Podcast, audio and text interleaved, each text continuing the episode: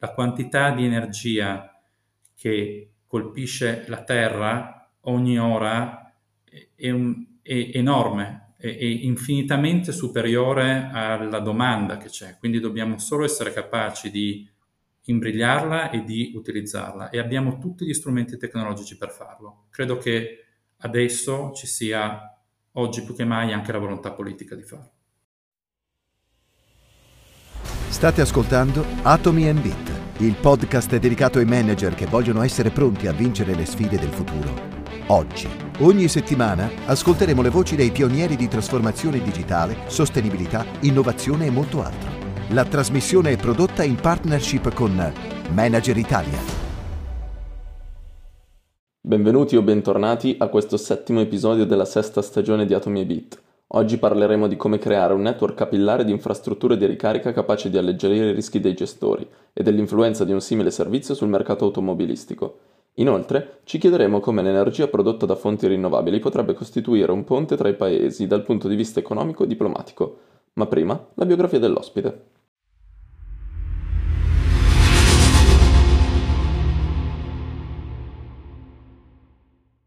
Federico Fea, CEO di TF Charging, ha 15 anni di esperienza in posizioni dirigenziali in programmi avanzati di mobilità elettrica nei settori energetici e automobilistici. Tra le sue esperienze più rilevanti è stato director in Bearing Point, occupandosi della definizione e implementazione di progetti di mobility per multinazionali europee, Business Development Manager in FCA Fiat Chrysler e Chief Innovation Officer presso Endesa come responsabile per lo sviluppo e l'implementazione di molteplici progetti di innovazione e partnership nel campo della mobilità elettrica. La puntata è stata registrata il 22 giugno 2022. Buon ascolto! Ed è un piacere per me oggi dare il benvenuto a Federico Fea, uh, eh, CEO di DF Charging. Benvenuto Federico. Grazie, un saluto a tutti gli, gli ascoltatori e a tutte le, le ascoltatrici. Allora Federico, uh, Prima di approfondire quello che tu fai e di che cosa si occupa la tua azienda, cerchiamo di conoscere meglio Federico come persona, mettiamola così. 15 anni di esperienza occupando posizioni dirigenziali in programmi avanzati di mobilità elettrica nei settori energetici e automobilistici. Uh, faccio la battuta scontata che puoi immaginare che sto per farti, quindi si tratta di una vita in movimento sostenibile. No, non fa ridere, vabbè, fa niente. Quale interesse nasce prima? Questa è un po' la domanda un pochino più seria. Quella per la salvaguardia dell'ambiente o quella per le quattro ruote? E quando è che hai deciso di unirli in questo connubio un po' indissolubile? Ma nasce sicuramente prima la, la passione per le, per le, due ruote, prima addirittura, e poi per le quattro ruote, eh, che ai miei tempi, soprattutto le due ruote andavano avanti con i motori due tempi, olio di ricino, e quindi l'odore era, era, era sinonimo di, di, di passione e di, di, divertimento. Quindi nasce sicuramente prima la passione. Quanti ricordi, anche ai miei di tempi, anche ai miei. Non... esatto, no, fantastico. Quindi nasce prima quella passione lì, per le due, per le quattro ruote, e poi crescendo, ehm, la, lavorando in diversi settori, la sensibilità aumenta, cresce, ci, si, si diventa più consapevoli o, o consapevoli e, e, allora si cerca di, di, di, sposare ciò che uno ama per passione ciò, a, a, ciò che diventa una nu- nuova passione, cioè eh, sposare appunto il, il, rispetto per l'ambiente con, con, una passione molto forte per le, due, eh, per le quattro ruote. Mm-hmm. Ok, chiarissimo. E allora cominciamo un po' a scendere nel dettaglio di quello di cui ti occupi. Prima di tutto parliamo di come funziona DF Charging. La vostra missione è quella di creare un network capillare di infrastrutture di ricarica che ponga un po' i gestori di molti spazi, spazi pubblici e privati al centro dell'innovazione che è necessaria per permettere la, la rivoluzione del, dell'elettrico, se vogliamo, e allo stesso tempo li liberi un po' dal rischio connesso a investimenti e gestione degli impianti, che non sono francamente trascurabili, che viene completamente preso in carico dall'azienda. In pratica, il gestore mette a disposizione un'area della sua struttura per dotarla dei servizi di ricarica per i clienti e ne ricaverà, ne ricaverà subito una percentuale sui ricavi deric- derivanti dalle ricariche. Voi invece investite il capitale necessario e seguite ogni passaggio fino all'installazione e alla manutenzione delle colonnine di ricarica. Vorrei capire meglio, cosa significa per i gestori poter contare su un servizio così chiavi in mano, se vogliamo, giusto per usare ancora un po' di metafore automobilistiche, e e personalizzato? E che cosa significa per voi questo percorso di partnership? Ma guarda, dal punto di vista del del soggetto che ospita le nostre infrastrutture, ehm, chiudere diciamo una partnership con noi vuol dire fondamentalmente eh, affidarsi a chi lavora in questo settore da almeno una quindicina d'anni. Stiamo contando qualche giorno fa gli anni di esperienza de, de, del team, siamo arrivati a una, a una quarantina d'anni di esperienza di, eh, del team accumulata in ambito di, di mobilità elettrica, che credo che sia un numero sufficientemente importante in un settore così, così giovane perché alcuni di noi sono stati veramente pionieri in questo ambito.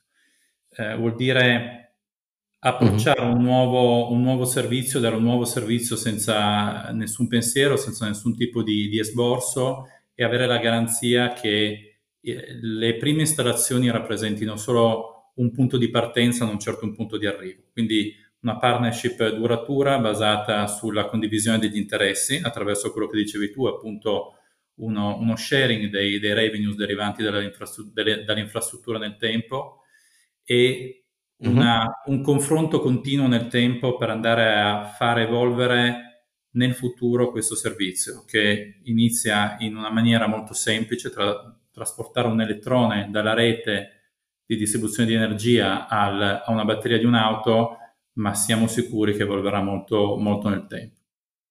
Uh-huh. Tutto chiaro. Ehm, io vorrei fare un approfondimento un attimino su il modo in cui voi scegliete di infrastrutturare una determinata zona piuttosto che, piuttosto che un'altra. Quindi eh, voi potete avere soluzioni che sono quick, fast e ultra fast charging in base alle esigenze della location e alle necessità del mercato locale. Ovviamente il processo di ricarica di un veicolo elettrico è solamente l'atto conclusivo che segue se vogliamo, un, un, un intreccio molto complesso di infrastrutture, servizi, applicazioni e così via. Inoltre voi proponete una tecnologia già proiettata sul mercato futuro sulla scorta di bisogni e scenari che si verranno a creare. Mi vengono in mente tutte le proiezioni che si fanno oggi sulla base di quello che dovrebbe essere installato eh, per fare seguito a una variazione significativa dello stock di auto che oggi sono, sono presenti diciamo, su, sulla strada qualora fossero convertite all'elettrico da questo punto di vista. Per esempio il network di F-Charging è già compatibile con l'avanzatissima V2G, una tecnologia che permette ai veicoli elettrici di interagire con la rete in maniera intelligente. Quello che ti voglio chiedere è come si articola la vostra esperienza di ricarica dal punto di vista tecnologico, considerando che ancora non esistono degli standard comuni, soprattutto per esempio per le prese? Eh, come ci si relazionano gli utenti e soprattutto quali sono gli sviluppi del futuro eh, che state prevedendo dell'immediato futuro, mettiamola così, anche a fronte di questa assenza di una standardizzazione? Ma guarda, non vorrei contraddirti, ma fortunatamente gli standard ci sono. Um, le standard sulle prese ci sono fortunatamente e arriveranno a breve anche tutta una serie di standard relativi a, al concetto di vehicle to, to the grid che, che, è citato e che per noi è molto, chiaro, molto, molto mm-hmm. caro, mm. visto che lavoriamo in questo ambito addirittura dal, dal 2010. Uh, e quindi cercando di uh, rispondere alle, alle, diverse, alle, diverse, tematiche che, che hai toccato, uh, prima di tutto come andiamo a definire quella che potrebbe essere diciamo, una dotazione di base su ogni singola location, no? in funzione de- delle diverse infrastrutture che abbiamo, che abbiamo eh, in portafoglio. Bene, questo lo facciamo sicuramente eh, prendendo in forte eh, considerazione eh, quello che il gestore della, o il proprietario della location che ci ospita ci racconta riguardo alle, esige- alle tipologie di uso della clientela che ha già. Noi non pretendiamo di sapere uh-huh. ciò che un gestore che magari gestisce un, un, un, centro commerciale piuttosto che un club sportivo da, da, anni, no? Quindi tutto inizia con un dialogo, uh-huh. uno scambio di informazioni che può essere più o meno strutturato per cercare poi di identificare una, una serie di profili di, di utenze no? che sono già presenti nel, in situ e a questo profilo di utenze si va a sposare un profilo ideale di, di, di ricarica e a, questa, e, e a, sua volta arriva l'infrastruttura eh, corretta. Detto questo, si tratta per il mm-hmm. momento di diciamo, stime di natura teorica, perché andiamo a creare infrastrutture dove non c'erano prima, quindi creiamo queste infrastrutture già nella consapevolezza che in buona parte dei casi queste infrastrutture, come dicevo prima, dovranno essere aggiornate. Quindi creiamo una base, basalmente un, un impianto eh, che a sua volta è già flessibile, quindi già pronto per poter essere diciamo, sviluppato e nel tempo appunto parlando, studiando i numeri, condividendo i numeri delle, delle ricariche andiamo eventualmente a, a, migliorare, cosa che per esempio stiamo già facendo su alcune infrastrutture che abbiamo cominciato a installare anche solo un paio di anni fa. Per quanto riguarda invece. La domanda che mi hai fatto ehm, riguardo al, agli sviluppi futuri, ma diciamo prossimi, vediamo due grandi ambiti. Allora, il primo è, è quello legato al concetto del plug and charge, cioè la possibilità di poter ricaricare il proprio veicolo senza dover, diciamo, appoggiarsi a, a qualche app. No? Quindi fondamentalmente quando uh-huh. inseriamo il cavo dell'infrastruttura di, di, ricarica nel veicolo, il cavo e l'infrastruttura sono intelligenti, l'auto intelligente riconosce il proprietario del veicolo, al proprietario del veicolo è connessa una carta di credito e quindi l'esperienza di ricarica è, è molto seamless e molto, molto, molto facile. Questa uh-huh. è, una, è, una, tematica per noi fondamentale sulla quale stiamo, stiamo, stiamo, lavorando molto, tutte le nostre infrastrutture sono già pronte per, per, questo e siamo confidenti che i car maker nei prossimi mesi saranno, saranno pronti per avere un punto diciamo, di comune sul, sul tema dei, dei, dei, dei protocolli di, eh, di comunicazione. Un altro tema invece è quello che hai citato tu, quello del, del vehicle to the grid. Qui, qua, su questo ambito, probabilmente ci andrà un po' più di tempo, anche se dal punto di vista tecnologico siamo pronti, dal mhm. punto di vista regolatorio anche, è necessario che ci siano un po' più di masse critiche, quindi maggior numero di veicoli elettrici sul, sul, sul mercato per rendere questo, questo, questo, questo connubio che è fondamentale eh, sia per la rete elettrica sia per il, il produttore e il cliente del veicolo elettrico eh, affinché questo possa diventare una, una realtà di, di tutti i giorni. Ecco Federico, magari approfondiamo un po' questo, questo, tema del vehicle to grid, perché alcuni nostri ascoltatori potrebbero non essere familiari.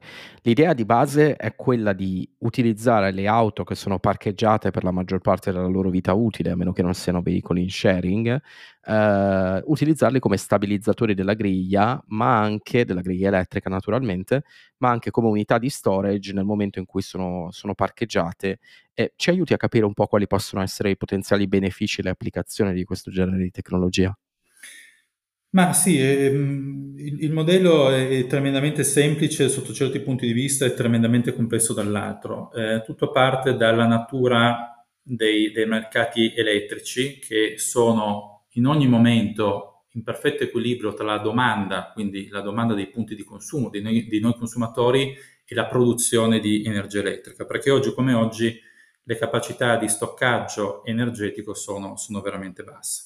Questo è un mercato che viene chiamato mercato dei servizi ancillari, in Italia è un mercato che vale qualche miliardo di euro all'anno eh, ed è un mercato che oggi viene diciamo, coperto fondamentalmente attraverso le centrali eh, a gas. Cosa fanno queste centrali? Vanno fondamentalmente a coprire eh, le, gli errori diciamo, di previsione, che per quanto le previsioni vengano fatte in maniera estremamente accurata da persone altamente spe- specializzate, nel tempo no, è, è, normale che in un sistema economico complesso, energetico come, come il mercato italiano, ci siano delle discrepanze tra ciò che è la domanda che viene stimata il giorno prima e l'effettiva domanda che ci sarà in tempo reale, il giorno dopo, no? E dall'altro lato idem sul fronte della produzione. Quindi in più, aumentando nel tempo, sempre e fortunatamente, la parte di produzione legata a energia rinnovabile, abbiamo due tipi di variabilità, uno sul lato dei consumi e l'altro invece sul lato della, pro- della, della produzione effettiva, perché sappiamo benissimo che le energie rinnovabili non sono, eh, diciamo, eh, non sono flessibili al 100%, se un giorno non c'è vento o un giorno non c'è sole, mm. ecco che abbiamo un doppio tipo di eh, fonte di incertezza, il lato del consumo e il lato mm-hmm. invece mm. della, della, della, produzione. Quindi fondamentalmente il mercato eh, dei, dei, servizi ancillari va a coprire questi, questi, questi delta, no? tra ciò che era stato stimato e ciò che invece viene, viene richiesto effettivamente sia in termini di domanda sia in termini di produzione. Le auto elettriche hanno un grandissimo vantaggio, prima di tutto perché hanno, come dicevi tu, passano il 95% del loro tempo parcheggiate, poi hanno una grandissima mhm. capacità uh-huh. di stoccaggio, in più hanno una capacità di, di stoccaggio estremamente rapida, quindi hanno delle, se col, correttamente collegate alla rete, hanno dei tempi di latenza estremamente bassi per poter andare a colmare questi differenziali, diciamo, tra domanda e offerta, se vogliamo semplificarla nella maniera eh, più, più, più, più, semplice possibile, in maniera in, in, tempo veramente molto molto rapido. È molto più rapido dare un input a una, a una batteria piuttosto che far funzionare no, o aumentare il funzionamento di una grossa centrale a, a gas. Quindi il futuro crediamo che, ma non solo noi, sono tanti i soggetti che ci credono, in futuro questo avrà un ruolo molto molto importante. Dicevamo prima che il mercato dei servizi ancillari in Italia vale qualche miliardo di euro all'anno. Un, una parte di, questi, di, questi, di, queste risorse potrà essere verosimilmente distribuita lungo la catena del valore eh, di, questo, questo, di questo mercato, dove il cliente finale avrà un ruolo importante. Quindi è un'ottima opportunità per poter andare a ridurre il total cost, total cost of ownership dei veicoli elettrici, andare a dare veramente strutturalmente una nuova vita a, a, al concetto del veicolo che fino a ieri era, era, ipotizzato e costruito per portare le persone nella maniera più confortevole e più sicura dal punto A al punto B, da domani invece il veicolo avrà un ruolo diverso, un ruolo nuovo, quindi sarà una parte integrata, integrante del sistema eh, e elettrico con, con, dei benefici per tutti i soggetti che ne, che ne, faranno parte. Sei stato chiarissimo, ti ringrazio. Um, voi stessi riportate sul vostro sito le stime dell'Energy and, Stor- eh, dell'Energy and Strategy Group del Politecnico di Milano, nel quale eh, si prevede che nel 2030 il 55% delle nuove immatricolazioni in Italia riguarderà un veicolo elettrico.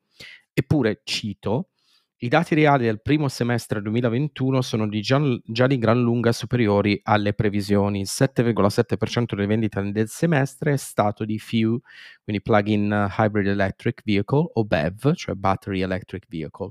Dunque sembra che l'adozione dei veicoli elettrici stia seguendo una sorta di crescita esponenziale al netto uh, delle, diciamo, de- delle, contrazioni possibili in relazione alla, all'evoluzione del conflitto in Ucraina, per cui prezzi energetici permanentemente alti, paradossalmente per coloro che hanno, ne hanno la capacità di spesa, dovrebbero spingere verso questo genere di veicoli.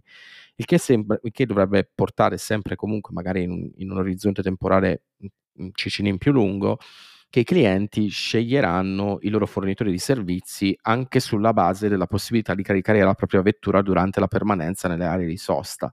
Secondo te, in relazione alla tua esperienza nel settore, in quale misura la qualità del servizio di ricarica influenza il mercato delle auto elettriche oggi e che cos'è che ancora potrebbe scoraggiare le persone dall'acquisto di un veicolo elettrico? Ma guarda, il, la qualità del, del, servizio di ricarica pubblica ha un ruolo fondamentale.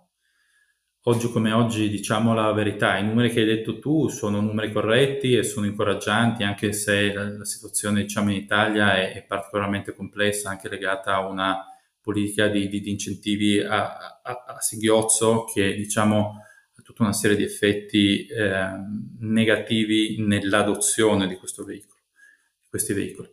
Un altro, uh-huh. un altro, tema che è fondamentale è quello, è quello della qualità delle, delle, infrastrutture di ricarica pubblica, perché se oggi come oggi una persona già fa un po' un salto no? a passare da un veicolo elettrico a un veicolo, eh, da un veicolo termico a un veicolo elettrico, si trova a ricaricare, arriva, a me è capitato diverse volte, arrivo in una stazione di eh, ricarica e questo non funziona. Ecco, questo è un dramma è un dramma mm. che eh, non, è un lusso che nessuno di noi può, si può permettere. Non, non, se lo possono permettere i soggetti che hanno investito miliardi di euro nella creazione di fabbriche per, per batterie, non se lo possono permettere i, i, signori che producono e hanno investito miliardi di euro anche lì nella, nella produzione di veicoli elettrici e non ce lo possiamo certo permettere noi che investiamo in questa, in questa attività. È una, è una catena che deve funzionare, la qualità del servizio è uno dei temi fondamentali per noi perché sono centinaia di migliaia di nuovi clienti che noi dobbiamo portare e traghettare nella maniera più facile possibile verso una tecnologia che è estremamente facile L'impatto però all'inizio è molto difficile. Io la prima auto elettrica che mi sono comprato nel 2018 aveva un'autonomia di 500 km, dovevo farne 80 per portare la famiglia a fare un weekend, sono partito un giorno prima da solo per vedere se, se uh, sarei arrivato dove dovevo arrivare. Oggi invece lo faccio, faccio, su e giù due volte e non ho nessun problema, perché all'inizio è normale, è umano avere questa paura. Uh-huh. La, la, paura viene colmata attraverso una rete di punti di ricarica che sia fitta, ma che sia assolutamente affidabile. E su questo c'è tanto da fare. Uh-huh. Certo, e parliamo un attimo di questa rete di ricarica. Voi a ottobre 2021 avete annunciato un'importantissima collaborazione con Stellantis per creare un network di ricarica pubblico in tutta Europa. Lo scorso aprile, eh, con il gruppo FS, per installare 600 punti di ricarica nei principali parcheggi metro park delle stazioni italiane. Insomma, mi sembra di capire che la vostra strategia anche di partnership vuole coinvolgere un po' l'intera area continentale. Ora, dato per assodato che la sostenibilità sia il vostro cavallo di battaglia, l'ambizione internazionale non è così scontata, mi verrebbe da dire.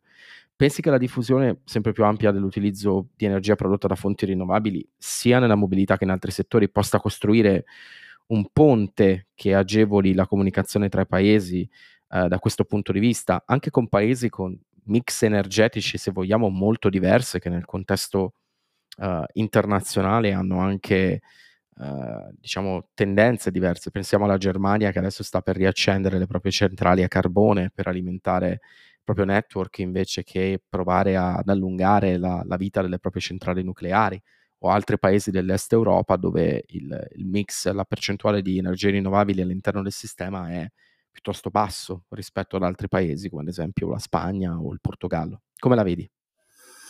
Ma guarda, la, la, fase molto critica che stiamo vivendo oggi è, è frutto, ahimè, di credo una, una serie di, di, di, errori che sono stati fatti negli ultimi, negli ultimi 15-20 anni la mancanza prima di tutto di una politica mm-hmm. energetica europea, no? eh, una forte spinta sul, sulle energie rinnovabili. Eh, sappiamo benissimo che gli investimenti ci sono, i progetti ci sono, per esempio c'è un problema legato anche ai tempi per realizzare queste infrastrutture, eh, per cui uh-huh. diciamo che oggi come oggi, per esempio citando il tema, il tema del, della Germania e del, e, e, e del carbone, questa è diciamo, una parentesi che speriamo e siamo sicuri, siamo certi eh, che durerà poco.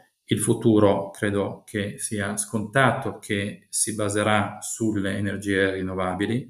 Eh, il ruolo del, dello storage per dare diciamo, flessibilità a queste risorse che per loro definizione, l'abbiamo detto prima, non sono flessibili, potrebbe essere proprio appunto sfruttare lo storage, sia esso di natura statica, sia esso di natura, quello che io chiamo dinamica, quindi i veicoli, che sono batterie con quattro ruote.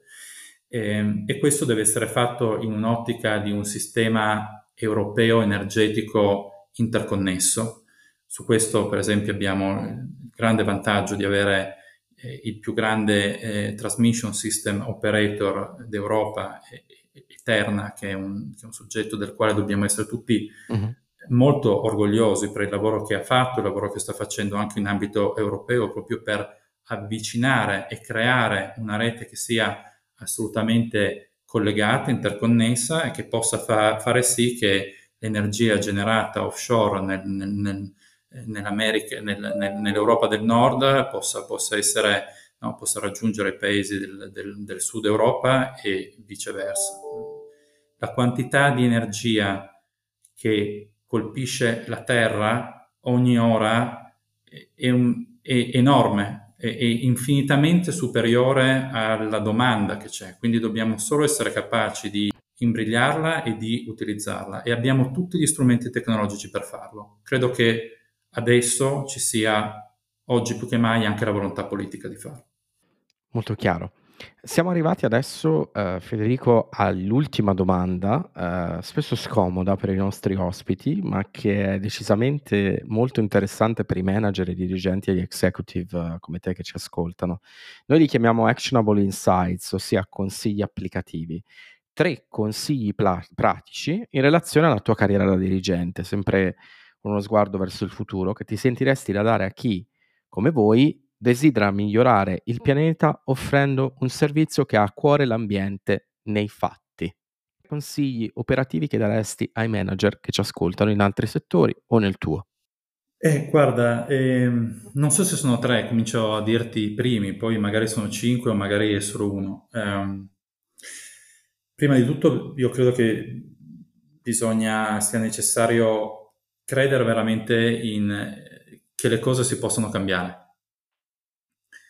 le cose si possono mm-hmm. cambiare e nel bene e nel male credo che gli ultimi anni ci abbiano dimostrato come possono cambiare anche molto più velocemente di quello che potevamo pensare anche solo prima del, del 2020. No? Uh, quindi non, avere, non temere che ciò che può sembrare bello sulla carta non diventerà mai bello nei grandi numeri, quindi non sarà mai, diciamo, industrialmente, industrialmente fattibile. Certo è una strada in salita, ma è l'unica strada che possiamo percorrere. E su questo anche voglio dire, credo che no, dobbiamo avere oramai, non avere più dubbi su questo. Questa è la strada, bisogna capire che ruolo avere in, questa, in, questa, in questo cambiamento epocale, che fortunatamente è iniziato, dobbiamo dire grazie anche a, alle persone, prima di tutto ai, ai, legislatori europei che sono così lungimiranti perché hanno spinto molto no? tutto, questo, tutto questo però oramai non è più questione eh, solo di legislatura, dobbiamo essere, dobbiamo essere noi imprenditori a tirarci sulle maniche e a lavorare, perché i fondi ci sono, le opportunità ci sono, i clienti cambieranno, dobbiamo, essere, dobbiamo portarli noi per mano, risolvere i loro problemi, anticiparli e spingere un settore che oltre che essere eh, eticamente fondamentale può essere anche un'ottima opportunità di, di business e di creazione di, valo- di lavoro ad alto valore aggiunto. Uh-huh. Qualcos'altro che ti senti di consigliare o è solo uno? Direi che mi fermo qua. Federico, io ti ringrazio per il tuo tempo e per la bella conversazione che abbiamo avuto insieme e per averci aiutato ad immergerti un po' nel mondo delle infrastrutture e dei servizi che voi promuovete con la vostra realtà.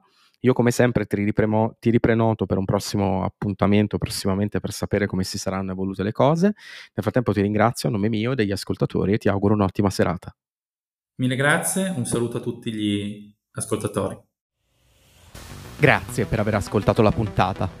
Per contattarmi scrivetemi ad andrealatino.com.